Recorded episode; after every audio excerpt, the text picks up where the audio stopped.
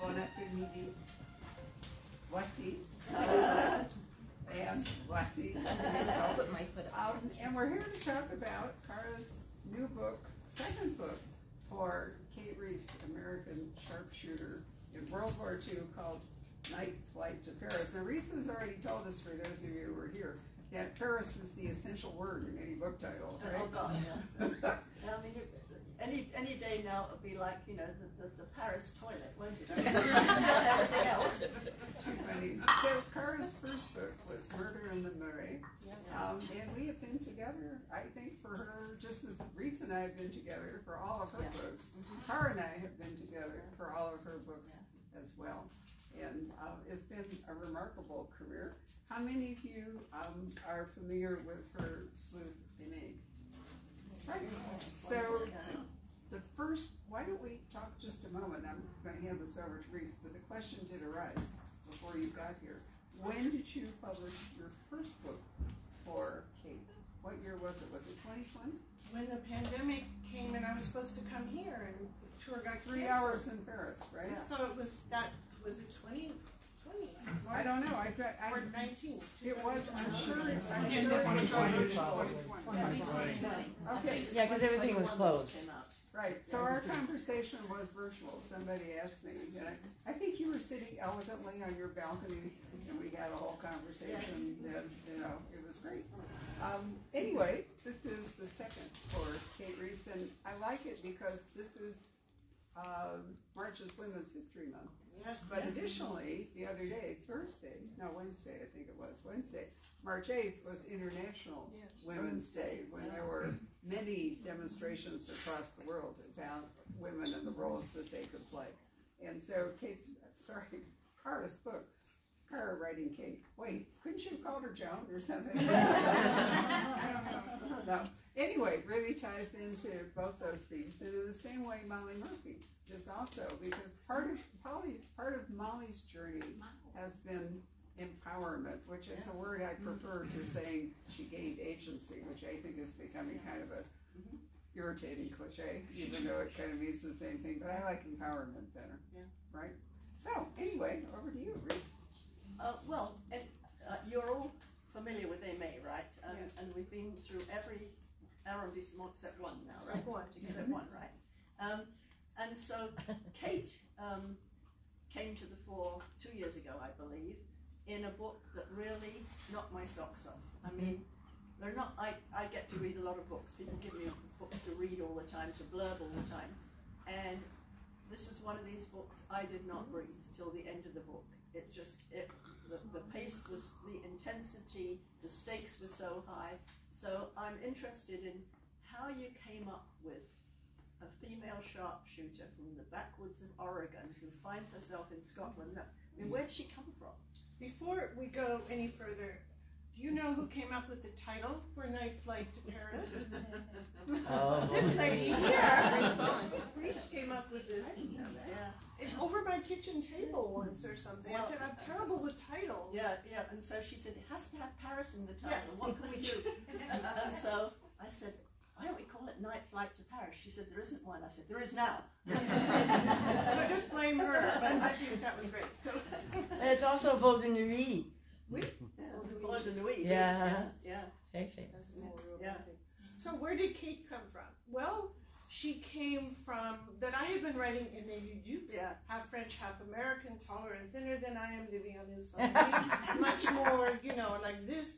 And it was really kind of nice to write as an American gal, growing up in backwoods Oregon, who who would not be politically correct, who would be not that Amy is politically correct, but you know, she was she had learned about French. She had five brothers and, and learned to shoot as soon as she could hold a rifle. But her five brothers, there was no girl time. Her mother had passed away, so she got to go every summer to um, it was Medford. Her aunt had a pension, pension rooming house. Yeah. And in the rooming house was an older woman who was a World War One bride from France. So she would take Kate under her wing, teach her little words of French, gave her lipstick, taught her how to put lipstick on, and Kate was just like, oh my God, you know, this is so great. She started learning French from her, got these old textbooks. Anyway, got an, uh, a scholarship at the Alliance Française to go study French at the Sorbonne. We have actually a very good chapter. Was anybody here from the Alliance Française? Because we have a terrific one here in Phoenix. Very, I yep. remember. Sorry? I remember. Oh, okay, remember. well, you But can. they, yeah, they have French classes and movies Yeah. and so many cultural events.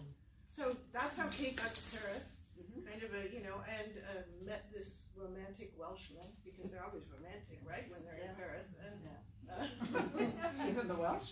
oh, he was very, you know, I don't know. Tom Jones, Richard Burton. Right, okay. So they met there and fell in Yes. love.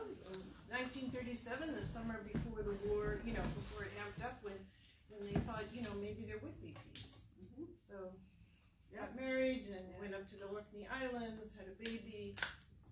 Then the Luftwaffe attacked. Who has read the first book in the series? Oh, see, you're, we're, we're preaching to the choir. Oh, okay. Yeah, yeah. So, the, if the first book I would say was a frenetic pace, this one has probably even upped the ante a little bit, wouldn't you say? It's, Maybe. um, again, Kate, Kate is quite happy in Scotland being an instructor, and she's summoned down to London again, and she's given not one but three assignments. Three assignments, yeah. And uh, one of those assignments is bringing penicillin cultures to the Pasteur Institute in the 15th arrondissement um, for a, a doctor, a scientist, to make from the cultures, you know, to make penicillin. It's very new. They have a lot of sulfa drugs, but penicillin was different. Well, penicillin was new, and the other thing was that there wasn't any way to manufacture it up to a level where it was going to be all that useful. There's a terrific book by, I can't think of her name at the moment, sorry, senior moment. Anyway, it was all about uh, World War II and penicillin and the pressure there was to manufacture enough penicillin. And it, it started out very poignantly with a man who skinned his knee playing um, I don't remember whether it was tennis or about, anyway, on, on a court in New York, and he got an infection in his knee, and it crept up, and he was dying, but they found penicillin, and they gave him some, and then they ran out, and you could watch the infection take back over, and he died. Uh, which I thought, you know, was, was such a graphic way of making it clear that just because you find a drug doesn't mean that you can make it commercially available which we're seeing a lot of right now. You know, we saw it during the pandemic and other things, but the Pasteur Institute would have been, you know, um, an important place to try to bring it to the soldiers. Yeah. Battlefield wounds and all of that. And that only happened because I was in the Pasteur researching. Don't panic, it's okay, we'll all wait. I'm not We'll all available. turn ours off. Oh, Also. It's a good moment to say it'd be a good idea to Yeah. turn this off. What's your I fault? failed to do my best, so Thank let's you do for that. reminding us. I know, it's so publicly embarrassing, isn't it, when you're found out? It was actually, It's not my phone, no. it was actually at the Tucson Book Festival a couple of years ago. I, a woman at the table said her daughter worked at the Pasteur Institute, and if I'd like to go, uh, Oh, she yeah? would take me around. And I was researching the Amy book, Murder at the Port de Versailles, set in the 15th arrondissement. So I said, yeah, I want to go to the Pasteur. So I got a tour of the Pasteur, and one of the people took me around and said, this is where they hid the Jewish children. Wow, really? I couldn't make that up, so I knew I had to use it. Yeah. Um, so, you know, it was all, it's all very, you know, they, they don't say much and then they're very, a lot of those, and then a woman who's worked there for thirty years came and spoke with me and, you know, they only knew like secondhand, right? But Right. they've been told. Yeah. It's an incredible place, Yeah, wow. huge, really huge. Isn't it amazing? Uh, we were talking in the, uh, the hour before in the Molly how the least little thing sort of leads to story, and you suddenly realise I could use this, and then it just sort of mushrooms from there. Exactly, exactly. And when Kate goes to Cairo, Yeah. Cairo was a nest of spies. Yeah. Absolutely. and wonderful books about that, about the British there, and, and just about this. Um, you've got these men who had, you know, grown up in villages and they, had, they never had any money or they were miners, and now they're in Cairo where it's hot. There's no curfew, there's no blackout, they have money, there's women, you know, became a, quite a wild town. Um, Yeah, which but I there was a lot of action in North Africa too, Yeah, because yeah. after all, eventually it was the jumping off Point to, uh, for the Allies to Yeah, head to Sicily and come up through the underbelly of Europe. oh, yeah. Exactly. Yeah. Operation Torch. Yeah. Well, my Free father was El Alamein, you know, the big battles in, in Right. Egypt. Well, that's what Rommel did, you know, with his Yeah. tank corps and Yeah. the whole thing, but yeah, it was, uh, So, Cairo, did you actually go to Cairo? I have been to Cairo, but not in 1942. You could have stayed at Shepheard's Hotel if you'd gone in Right. nineteen forty-two. I looked for it on the occasions when I've been to Cairo and sadly, it's no longer the No colonial experience. I was robbed in the train station, broke, scared, couldn't speak Arab. I could count to five in Arabic, and that wouldn't get me far. And this was before cell phones, right? So it was super scary. And then I made a friend who I have to this day. So it was really interesting. But I think I could use for Kate that feeling of just being total and see panic, not knowing, not being, they can't read the signs, you Yeah. know? Yeah, That's Yeah, out of yeah. your environment, totally, right? totally, yeah. Sorry, the dog's having a temper tantrum. Well, she's been very quiet for an hour, nearly two hours. So, yeah. Jamie, do you want to let her go? Yeah. She might just come to me. Yeah. So, anyway, so that, we have one assignment, which is to bring the penicillin. No, I mean just let her. We off have the one leash. assignment to do on. to take out a high-ranking uh, German operative from who's working with who is Rommel's eyes and ears. You know, Rommel like called the Desert Fox, and how Yeah, right. smart he was. Yeah. But he had a lot of information that was fed um, through encrypted or decrypted, you know, signals intelligence. Encrypted. Yeah. So the coding, Yeah. and he had a he had it in there, and so a lot of Arab tribes were against the British, so they were helping the Germans Yeah, which was really fascinating. And so that is based in truth. And that, um, so, but this operative is Paris. And then in Paris, in the Hotel Lutetia, which is the super triple zipple five star, 20 star hotel, was the German military intelligence, the Abwehr station. Mm-hmm. Such an incredible hotel. So Canaris, Admiral Canaris, I believe, was head of that and he's, a, he's someone should write about him because he, or if they haven't. But I mean, he was supposedly a friend of Churchill's. He- Well, he did try, you know, in the end to get rid of Hitler and, and Yeah. paid for it. Yeah. paid for it. Yeah. Yeah. Yeah, It's interesting how um, many people had ties to church. I mean, look at Chanel. She was a, a, a good friend of Churchill. In fact, they wanted to use her to talk to get to Churchill to, to persuade him to stop the war. didn't they? Um, so you know, all these little nuances all the time. People who knew each other. Yeah. So that's two assignments. Um, neither of these are too shabby. You know, if I was given either, I wouldn't say, "Oh, well, that can get that done tomorrow." You know. Um, so what's the third? To um, exfiltrate uh, her friend Margot, who is who she trained with up in Scotland, who um, and Margot saved Kate's life, and she has requested Kate to come and said only Kate can do this job. It has to be Kate.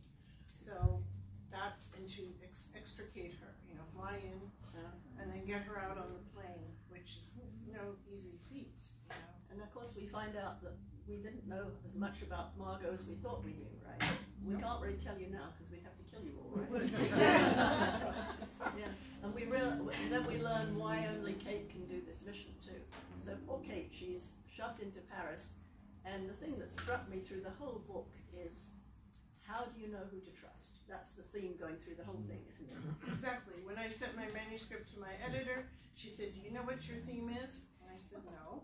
And she said, "Well, it's it's trust, just like we said, you know." And I, that's why I have an editor, right? Who tells me that.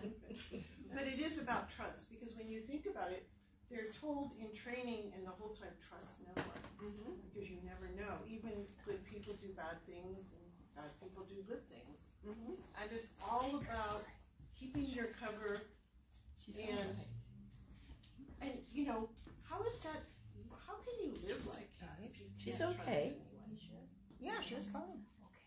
Sorry, the dog's stealing the show. Yeah. Does she have a cookie? cookie did you take? Anyone I could find. A thief. A thief. I love it. Great. But how How Um, could you have a relationship if you can't trust anyone? You can't trust. Yeah. That's awful. It awful way is. But, but one of the things I thought was really interesting in this book, you know, Kate was so damaged and so devastated by the death of her husband and her child. But there is a character in this book that shows that she is actually has a potential new life that will develop for her, depending or not, depending on whether this is a trustworthy person or not. You're talking about Philippe, right? I am. Yes. Right. And this is now 1942, and we met Kate in 1940 when she was sent to Paris to assassinate Hitler. But you have left yourself some years of the war to go, just in case you're planning to write more about her. Yeah. Uh, Clever you. Yeah. I just Can I ask a question? Yeah. Did she ever? I never thought in the book that she knew what, why she was sent. She just did this kind of, Yeah. step by step, and then there was another step. And Yeah, nobody told her okay, at all. This is your this is your assignment, did they? I mean, she gets to Cairo, for example, and she doesn't know who she's got to assassinate, and she's just told, and and, and then you know, then she hesitates, like, is this a woman I've got to assassinate? And um, I think it's interesting in the first book that it was a sharpshooter really must have an assassin must have no humanity at all. They must be Mhm. completely, and yet the reason that she can't complete the first assassin, the first assassination, is because of her humanity. hmm the child. Yeah, the child. Yeah, she can't treat a child. yeah. Well, like they didn't pay her to do that. Can I read the saying by Joseph Stalin here? This Sure. Yeah. really liked it if it's in this book. I know. So Joe Stalin says, And we know what a wonderful humanitarian he was. So. Good old Joe. a spy should be like the devil. No one can trust him, not even himself. Mm-hmm.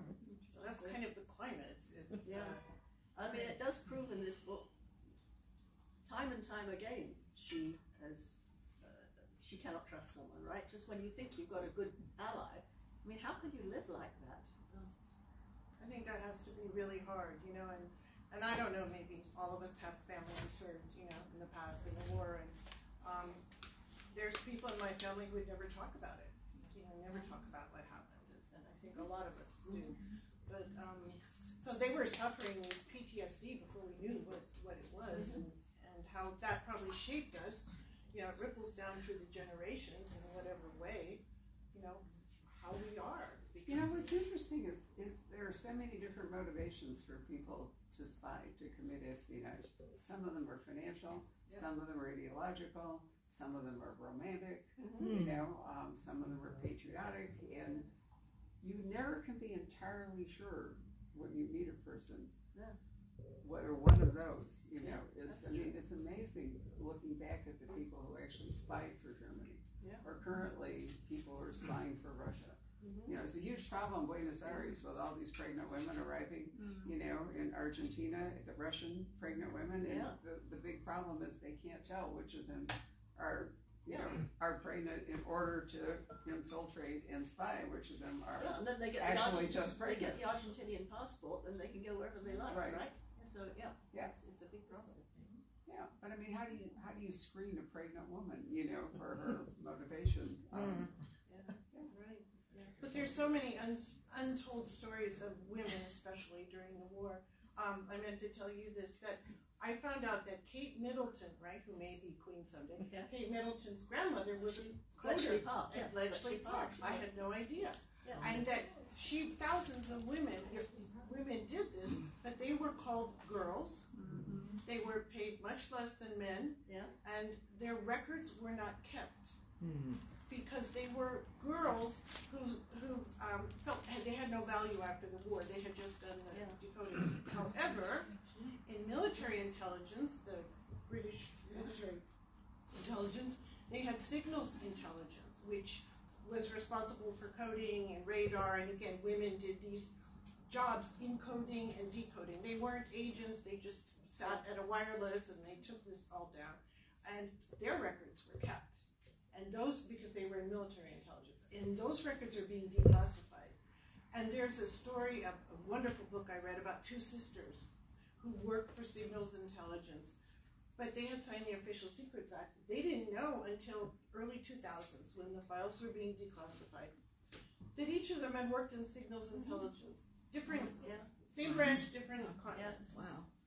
And then they were like, "You did it! Oh, you did it!" And then they wrote a book. It's wonderful. I mean, that's the sad thing, is all these people who worked in intelligence during the war, they signed the Official Secrets Act, and so they could tell nobody. So their family thought, oh, this person has a boring office job. They're not doing anything to help the war effort, really. They're rather pathetic, aren't they?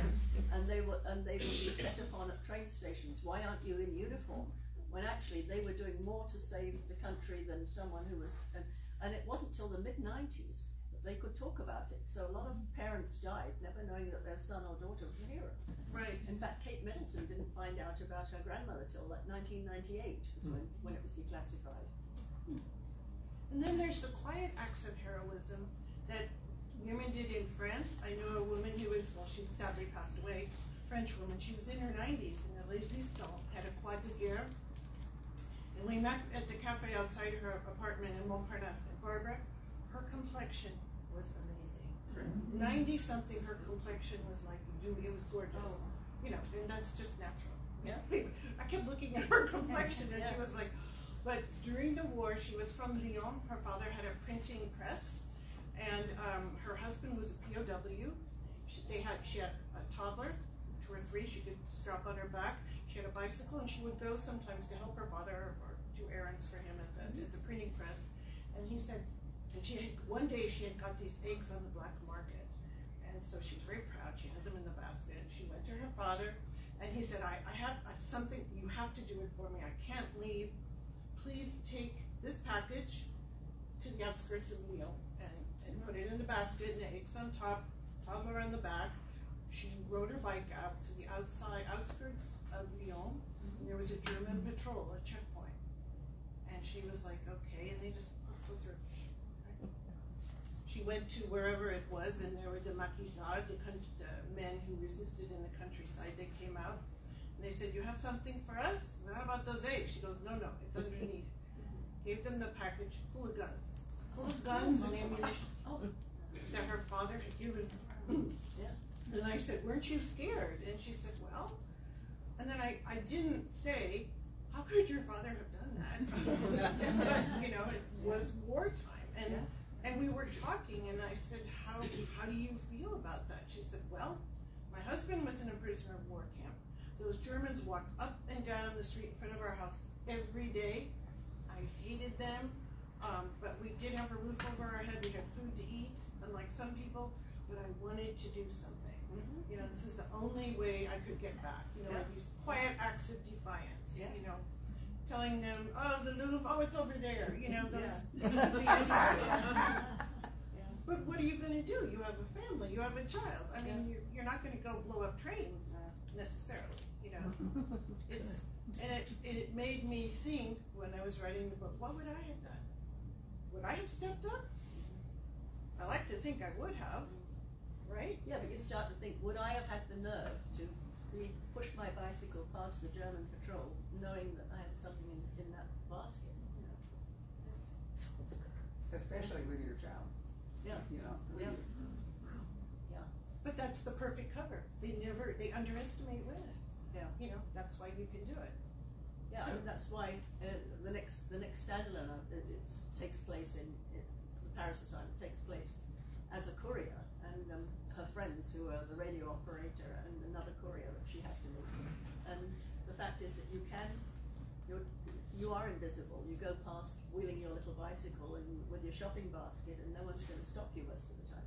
Especially if you're older. Yeah. Because we all know Yes. that older Well, we all just like panes of glass, right? And Everybody looks right through you. Right, we'll, we'll sign up next time, Barbara. Sure enough. So, back to Kate Rees, so. Yeah. So she's off, where is she off to? She goes to Paris and, uh, and she, um, what does she do? Oh, yeah, she has a, a lot of false starts. Um, and she, let's see, where does she go? Okay, she, well, she, she goes one place, she thinks she's getting it through to, she, she's going there to meet Margot. And Margot is very elusive and she doesn't, she thinks she's being followed, and she has to drop off the penicillin, and then she keeps getting all these, you know, like, um, what do you call it, you know, like under a rock, there'll be a, a message or something, and so, um, does a lot of things, a lot of, what do I want to say, fausse piste, you know? Yeah. Wrong way, all Yeah. the wrong way, red herring. She doesn't really know who to trust, but she meets these poets, a poet in the party poet, who I loved writing about, based on a real poet. Yeah. Um, he was Armenian. He was um, part of the group called FT, FTP-MOI. They were a sabotage group in, in occupied Paris, and they were all killed, uh, executed at Mont Valérien. But they, he, he says to her, you know, I'm, I'm Eastern European. I'm a communist. And if that's not enough, I'm a Jew. so I've got all these strikes against Yeah. him. And they were the ones who took these active roles. Yeah. So she has to try and work with them, and they're very um, wild card. You know, they do what they want to do because they're not, you know, bankrolled by anyone. So, except the British give them some guns. So she has to deal with people who are really edgy. Mhm. How are you going to get her job? done? You know, she's how she's going to get their penicillin. Can she trust them? So, um, but I think in 1942 the, the danger was heightened because on the streets you could be stopped at any time and, and asked to show your papers. Yeah, and what you didn't mention before she gets to Paris is they have this um, prisoner of war camp for German officers, but it's it's a very nice situation. It's not a camp.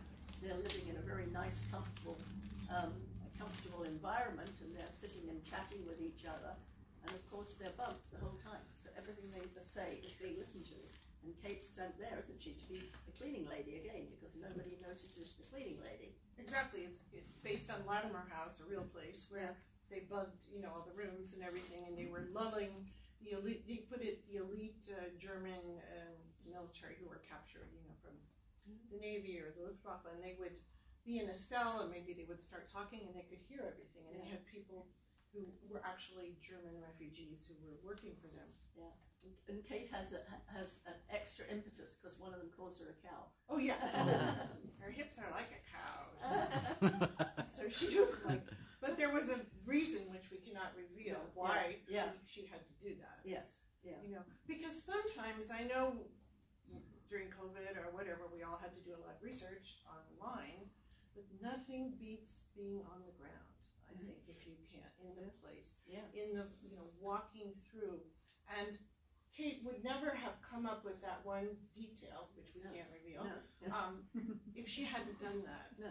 No. So you know, I think, and I know you do your research on the ground. Yeah. It's on the ground. absolutely. Yeah. That's the. I mean, why wouldn't you want to research? You Yeah. know, in France. I, Yeah. You know, I get it. But you don't care. Somebody has. Yeah. Well, you've actually taken groups of people um, around Paris, haven't you? The Cara Black Mystery Tour or whatever it is. I know Exactly. you've done that. And I'm doing one in April, and Okay. Judy might join us later. But yeah, it's a Amy Kate tour. Okay. We'll walk around uh, where Kate goes, some of the places, not Yeah. every place, and we'll have a day. Then we'll do an Amy tour, walk where Amy goes in the books. Yeah. Then we'll have I'll have a, um, a writer's day at a writer's salon, talking with another writer over there, Janet Skeslien Charles. Oh, yeah, she's wonderful. She's my buddy, and Yeah. we're gonna do a talk at the writers atelier. She's excellent.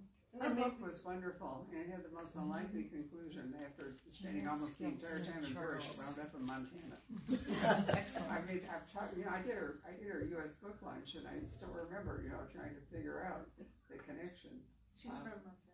That's the connection. Yes, it turns out she's from Montana, so it wasn't as fantastical that the book would end up there. But what was it called? The Paris Key, Paris something. Paris Life. Paris Library? Paris Library. Paris Library. Based on the American Library in Right. Paris. Exactly. Yeah. Right. right, Which right. Mark Pryor, I think, used in one of his um, Exactly. Yeah. Hugo Marston books Yeah. as well. Yeah. And then one night, we, every night we have aperitif and um, hors d'oeuvres in the lobby. The lobby, a little room in the hotel. It's really A nice. chambre. Petit chambre. Whoa. And then we have all that. We talk about the day or what we're going to do tomorrow, or maybe I have my, you know, French police friends visit. With wine. Yeah, he drinks wine. No, he's off duty, he can drink So wine. how do people join your group? Yes. Go to my website. Yeah. Look Yeah. for Cara We're full, but for April, but let me know, and we have waiting lists, and, and we, you know, if you want to go and sign up, and we'll do the next one. How many people do you take? Max twelve. Yeah, And we walk, we take the metro, we take the bus, we move. Like Amy, yeah, we move. Got it. What do you do for dinner? orange, right? What do you do for dinners after all these hors d'oeuvres? Do you, do you go to dinner together or do you have your own? You can, you know, a lot of people who come on this trip know Paris very well. They're very sophisticated.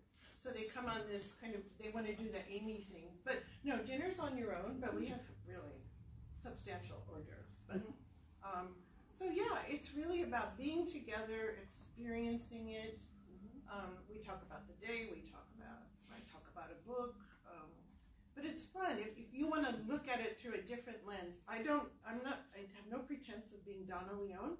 But if Donna Leon did a trip of Venice, I am like there, oh, right? Oh, yeah. Oh, yeah. So I'm Yeah, yeah, hoping yeah. you get Oh, some yeah. of, you know what I mean? You get the view Yeah. Through through Amy. I'm talking to Donna on Tuesday. Yeah. At one o'clock, and bless her heart, she said to me, because she lives in Switzerland now, she said, that's four o'clock my time, right? And I wrote back, Cara, I said, I'm really sorry to tell you, it's actually ten o'clock. Yeah. Um, Yeah. so I'm not entirely sure how that will work out. but- Okay. Yeah. Right, but she's, she's a marvel, so Yeah. interesting to talk to. Yeah. Would you just love to go in a go in a gondola with her or something? No, Or watch Just it. saying, romance with but you. yeah, she has a memoir coming out in September, and I'm hoping that maybe we can lure her over here. Yeah. Um, to do that, because I've done her book launches for years, but, um, I mean, that's the thing with her. What I try and do too. When you read her books, when I'm in Venice, I sort of stop and go, oh, right, well, that's the co- that's the coffee shop where that happened. You know, Yeah. you can do that all the time, which is you fun. can. It broke my heart that if any of you ever watched it, the entire Donna Leon Commissario Bruno Guido series on television is German. Ah. German company, German actors, Oh. a whole bit, and none of them look Italian. I mean, zero look Italian, Oh. so it's, it's kind of unnerving. And furthermore, they changed cast halfway through, Oh, Oh, so you no, had to no. adjust to a whole new, you know, in the, in the process. Where did you see this? can you see? It's on, um. MHZ, right? Yeah, I think it's on MHZ. If you haven't discovered, MHZ TV has some of the best French programs ever. I mean, they are amazing. My husband and I are completely addicted to the French police dramas on MHZ TV. And there's one called Murder In, dot, dot, dot, ellipses, that's had twelve seasons, I think. And it's not that the plots are necessarily fabulous, but they go to a different part of France and every one, oh, Wow. they use drones. It's just like oh. French tourism altogether. I'm pretty sure there'll be a new season, cause why not? Why not? Yeah. Yeah. Yeah. Candice Renoir is also good, and she's in Yeah. Sète, S E T E. Oh, Right, it. and the Yeah. one currently that we're watching, I can't remember the name of it, but it'll come to me, is in Strasbourg. So, Yeah. um, the overhead Yeah. views of Strasbourg, Yeah. with the, you know, my husband has dragged me eating through Strasbourg, Oh, because yeah. it's full of Michelin restaurants, Yeah. but, Yeah. um, yeah, so if you haven't discovered, did any of you watch Call My Agent? Oh, yeah. In French. Oh, yes, I mean, you have to watch it in French, Yes. What not it the called? British Call version, My watch it with it, Yeah. it's, it's incredible. It's very fun. And the French title is something Dix pour cent. I Yeah. thought, Dix pour cent. well, how come French agents only take ten when our agents take fifteen? I mean, I Yeah. right? Yeah. Right, Yes. Oh. And, well, and, we and to then, get there. Yeah, detours. did you watch um, Death in Provence? Yes. Yes. I hope they're going to do more. The one thing that's strange with that is you've got French people speaking with strange English ac- or Right. American accents. It's very hard Yeah. to, to, to, to sort of justify, isn't it? But And the ML Longworth series that takes place in um, Arles, um, or Aix, Aix, um, Aix-en-Provence Yeah. is British, and the Yeah. actor, I'm trying to think where he comes over from, but we'd seen him in something else, so it was really hard to accept him Yeah. as, you know, the sort of quintessential French judge. But if Yeah. you've not read the ML Longworth series, they are absolutely wonderful. The first one is Death at Chateau Bremont. I think it is, and that goes on from there, but they're beautiful in the south of France, reading very nicely. Well, that was the Death in Provence. I don't. The, the murders themselves were very light, Well, that, is that the generic name for it? isn't it? One's for the TV show. The TV yeah, show. Yeah. But it is the Longworth. Yeah. Yeah, M.L. Longworth. Yeah, He oh, lives okay. he's a judge. He's a, Yeah. a. Yeah. But um, uh, yeah, it's called Death in Provence, I think, the TV one. And and the, and the, the actual crimes were very sort of I thought lightweight. But I'm watching all the time, and Yeah. I go, look, they're going to Cassis. You know, it's like Exactly. uh, it's a love the of travel. scenery, yeah, yeah, it's the the scenery. scenery. Yeah. And then there's another one set in Brittany, which has, is German with a Spanish actor playing the French inspector. I mean, you really gotta, go with it. And it, it's it's a wonderful series. Patrick, what's the name? Because you, you love that. We, Death in Brittany is the first one. What's his name? Oh, uh, Jean-Luc Bannalec. Yeah. Jean-Luc Bannalec is the author, but I'm trying to remember the name of the protagonist. Um, it'll come to me. He's anyway. He's the Spanish guy that was playing the French inspector, which is the which is a really interesting part of France. Brittany. Um, Yeah. It's, it's not like Paris at all. But it's very, it's Celtic.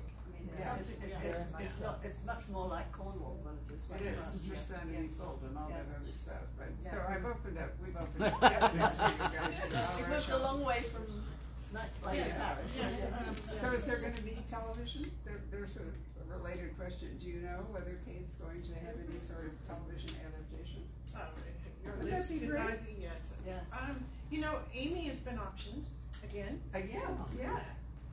I cannot say.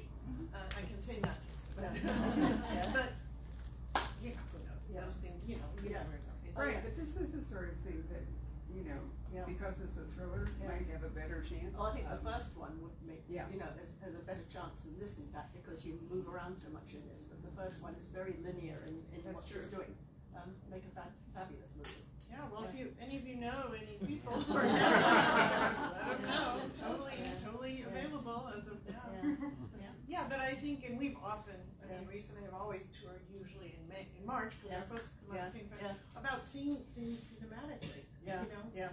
And that's kind of where, Yeah. where I try to come from, I imagine, Yeah. being on that street, whether it's in Cairo and it's Yeah. dusty, Yeah. and, you know, the smells. Yeah. Poor Kate has to drink that Turkish coffee, and she's like, whoa, what hit me? You Yeah. know, can you imagine the first Yeah. time you ever drink Oh, that? yeah. Yeah. She was like, whoa. Oh, yeah. Yeah. And- Sticky. Yeah. Yeah, and just, and, but to, to get there, you know, and to feel the grit in your eyes from the sand, Yeah. and to heat, and, you That's know. one thing I thought with this book is this woman never eats. I think when is she going to eat? We've got like like 54 pages and she hasn't had a meal. You mean the gist of it? Well, she does have the Gestapo chasing her, so sometimes that'll kind of make you, you know, not worry about it. Um, but yeah, I know, you always say that, but yes, I- and he doesn't eat either, but. No. Before you were here, we talked about the fact that Rhys has substantial food in all of her books, right? So, Yeah, the There we opposite. are. Yeah. so, so we have. So if you're on a diet, read carrot. Right. It's that whole French Yeah, woman's yeah, thing, right? yeah, yeah. Telling them, yes. Yeah, I have to say, Cara and I have toured together for years, and we've had all these exciting adventures on our tours. Talking about eating, Cara was asked to speak at um, a Jewish women's club in Los Angeles once. Do you remember? Oh, yeah. At, at a lunch meeting.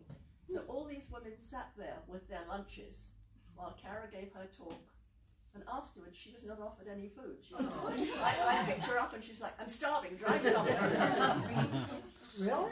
yeah. Yeah, I was just like, well, I don't know. I mean, I'm not going to ask, but you know, I mean, whatever. It was just very So strange. Yeah. Yeah, You read the entertainment. yeah, Yeah, that was was it. Uh, uh, it. And then goodbye. Yeah. And, Yeah, was I think our, our strangest was probably we can claim was the was the s- speaking at the nudist club, right? That was In November, French? yeah, no, in the Santa Cruz Mountains in November, yeah. A book club, a nudist book club. You couldn't make that It up. was Too information. Yeah, yeah. So it was um it was um in the Santa Cruz Mountains at a, a nudist resort, naturalist resort. So and we were talking with a fellow writer, David Colbert, a guy. So, so as we're driving there, David says, "I'm just going to read from my book, and I'm not going to look down." but anyway, most of them were closed because it was November. So it's Yeah. um, But not all of them. not all of them. So both of them said to me, "You go first. They said, very chiv- chivalrous. So I start to talk, and this guy, he's a big guy, and he had a little beard, and he was wearing a very small backpack. and I'm talking, and he walks across the stage like this, very slowly. Oh, yeah. And so I'm going on like, and in my books, I do, and then he walks Oh. very oh. slowly. She looking up. I, I, I really felt like saying I've seen big, bigger and better, but I didn't.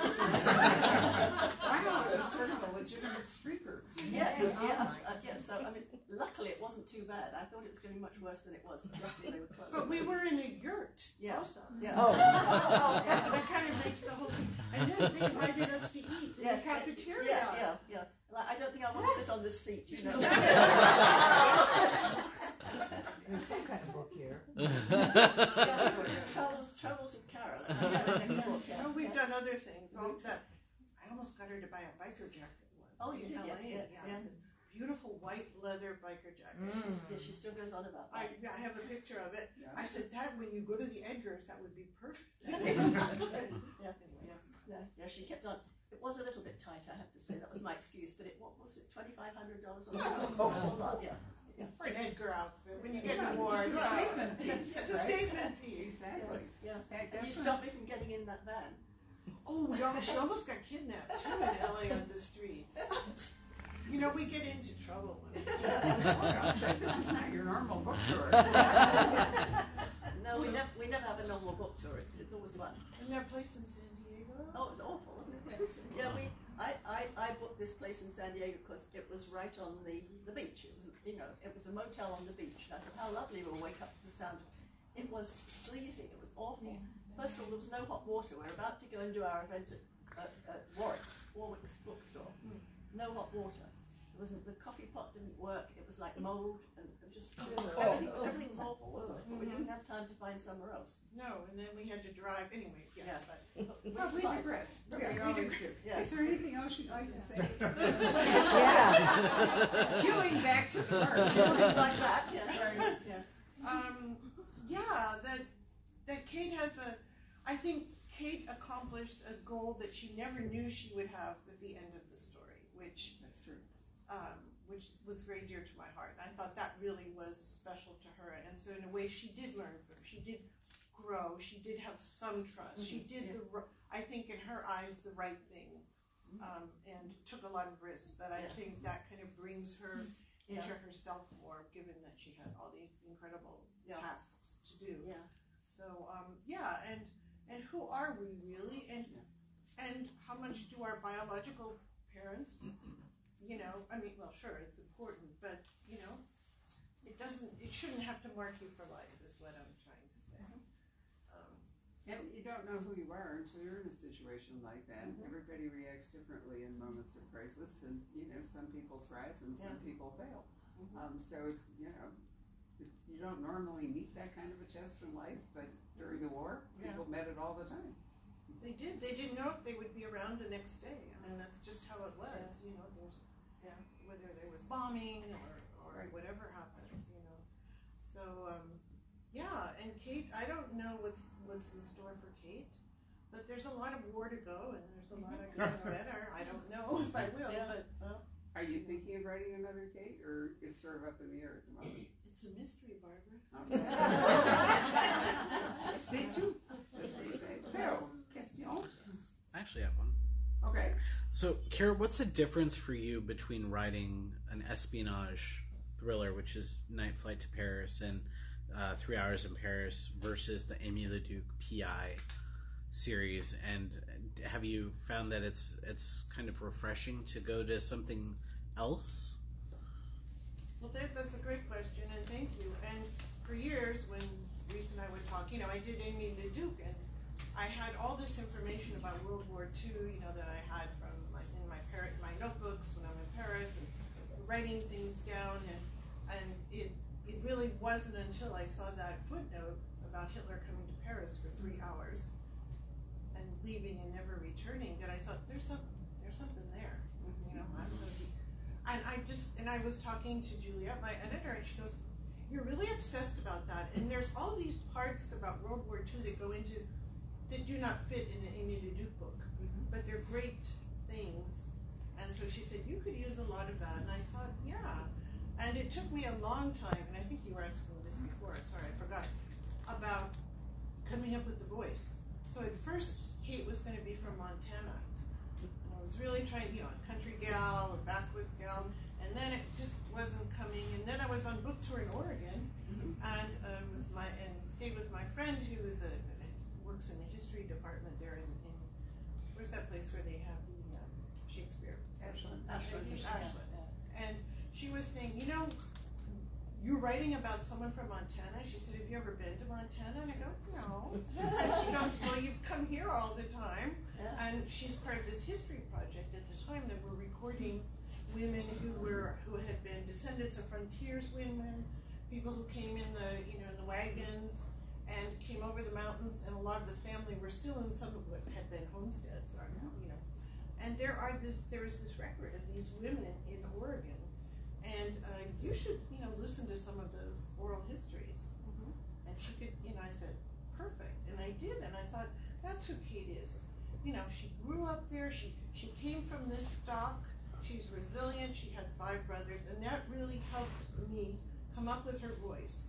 And it was liberating because, um, and you were always telling me to write a standalone, and I was scared. I was scared to, um, because it was it was leaving my comfort zone. You know, it was and it was exercising a new muscle, and uh, and it was like, yeah, she could be American, and she could be, you know, she could be a big bone gal. She would make all these mistakes, you know, like I do when I'm in Paris, you know, and that was liberating in a way. So that was kind of Yeah.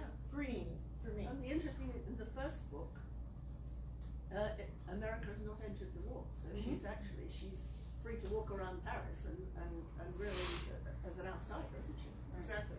Until 41, we Yeah. weren't in the war. But, you know. Actually, was it, it was forty, did you all realize that we never declared war on Germany? They declared war on us. Mhm. We declared war on Japan, but America didn't really have an appetite for joining the German, um, conflict in Europe. And Hitler preempted us by declaring war on the United States. Most people think that it was logical that we would have done both, but we didn't. Churchill was happy. Yeah. Well, he'd been working on it for a long time, with Yeah. Roosevelt, absolutely, but, Yeah. you know, I think, I do, I think most people just assume that when we declared war on Japan, you know, we left into the entire war on both fronts, but we didn't. Yeah. So, you know, one of Hitler's, he made a couple really poor calls, that was Yeah. one, Russia was the Russia other. was the other, yeah. Yeah, um, apparently he never knew anything about Napoleon. Yeah. Right, but you know, it's, But, it's yeah. interesting how people like that just can't stop. I've often thought Napoleon could have been happy with Europe, right? But he just couldn't stop. Yeah. And, and I asked this question the other night of a, of a really renowned, um, writer of Russian spy fiction and everything. And I said to him, what was that? And he said, well, people like that, um, are never, you know, just never content. But he also thought that he thought it would be a slam dunk. And most were, just like we see Putin thought it would be a slam dunk. Yeah. To get the Ukraine, the Japanese thought it would be a slam dunk to take out Pearl Harbor. Yeah. Wars arise when one side underestimates Yeah. the other. Yeah. And it goes from what looks like a slam dunk into an actual conflict. Yeah. Well, it's, and also these grandiose visions that they have that are completely un- unpractical. I mean, Putin now sees himself as Peter the Great, you know, with a huge empire, and uh, you know it's quite unrealistic. And, but but nobody dares to tell him otherwise. I think he's more like Joe Stalin. but, Yeah. but but to get to what I'm sorry to get to what you were saying, yeah, I like that she did three hours in Paris. She had 36 hours. I mean, there was a deadline, so mm-hmm. every hour was important, and I liked. I love to read those kind of books. I mean, mm-hmm. not all the time, but I mm-hmm. will. Yeah. Pick me up a good thriller, you know, and I want to just go. Yeah. So that, and especially when you have Hitler and the Gestapo after you, that really tends to speed things up. Yeah. Whereas Amy has to sit down and look at it and confer with René, and they Yeah. have to figure And she out. has a baby too, Yeah, which she has a really baby, makes a yeah. big difference Yeah. when she had Yeah. a baby. Yeah. Right. Yeah. Anyone else have a question that they would like to ask? Yeah. Have you um ever uh, tried to consult people that produce programming, especially for Netflix in France, in Paris, for some of your things? I don't think they'd be interested in. Well, you know, I'm not supposed to do that because I'm just the writer, but um, but I did. Um, actually, there's a, a, a bookstore, the Red Wheelbarrow bookstore, and yeah, and she said, you know, there was an agent in here, a scout agent, a scouter, scouting, um, and she said, oh, those books, those are those are probably already optioned, and so she was, and so um, Penelope was emailing me, are, they- are they optioned, whatever. Anyway, she said contact her, and then the, they were options, so it wasn't. But of course, I brought her a copy of this to her. Clever you. Just, you know, Why aren't you supposed to? well, we have we have foreign they have agents. agents. Yeah. Yeah. Yeah. We They're get not, a they trouble. shouldn't preempt the work of their agent. No, your agent normally ties in with a movie agent too, who who, Right. who does the the marketing of the book. So when you sell your option, I don't sell my options. if you sell, like Louise Penny, I'm thinking, when you sell the option to your book, Mhm. do you have no more rights to the content? They can Well, do, depends they on can what- do with it whatever they want. is the Yeah. rule. My daughter's a filmmaker and she buys options. Mhm. And I said, Can you change that? And she said, Absolutely. Mm-hmm. What- I was horrified. Elmore Leonard, Elmore Leonard said it very well. He said, you know, before you sell it, it's your car and you can drive it, and once you sell it, it's their car. But the important thing to remember, and this comes up a lot talking to like CJ Box the other night and so forth, your books are not affected by whatever the film company does. It's still your book on the shelf, and whatever they Yeah. choose to make of it doesn't affect your mm-hmm. book. And But the reader does well, like it.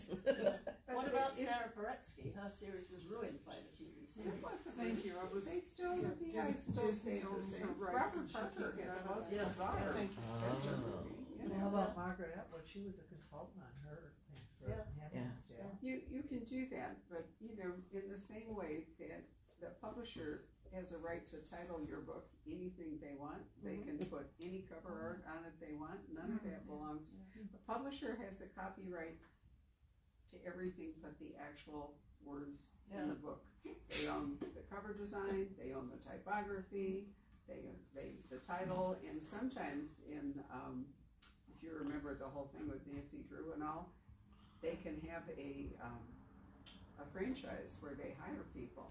A lot of the cozies that was, when was that, in the early aughts and in the nineties and all, there were a whole series of cozy books, and they just hired in people to write them, and they Yeah, owned work the for name hire, and they owned the hire, yeah, yeah. and- Angela Lansbury. Right, was- they were, yeah. it was right, yeah. But they're all like, yeah, the candle, candle making mysteries I and know. soap making I mysteries. once accidentally outed, I mean, I totally didn't mean to, but I was doing an event with a guy that was writing the Jessica Fletchers. Mm-hmm. Oh, yeah. Not the Donald group. Bain?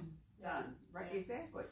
And we were doing it at a library in Cave Creek. And to my amazement, when I got there, all these women were in TWA uniforms, stewardess uniforms, and I thought, why? It turned out that he actually wrote Coffee, Tea, or Me as a female author. He was oh. the, and then he wrote five sequels. And he said the best part was he dedicated every one of them to himself. And nobody ever noticed that it was a female pseudonym. Oh So then he went on to write the Angela Lansbury. People were going, well, we didn't know. And I said, out of the blue, I said, well, I said, here's the thing. Margaret Truman actually never wrote any of her mysteries, and he color drained out of his face. And I went, oh my God. I said, you are Margaret Truman. He said, yes. Oh, I didn't know. So, yeah, so there are people who have entire careers Gee. writing, you know, books. No, Margaret Truman was done. Um, Coffee, Tea, or Me, and that whole franchise was him. And then the Jessica Fletchers until he died. Yeah, I Was- remember was him, I remember him Yeah. a voucher counter. What was this person's name that you're talking about? Sorry? What is the person's name that you're I talking can't remember Don- his last name. Donald Bain. Thank you, Donald Baines. Right. Uh, B- Bain, B-A-I-N. Yeah.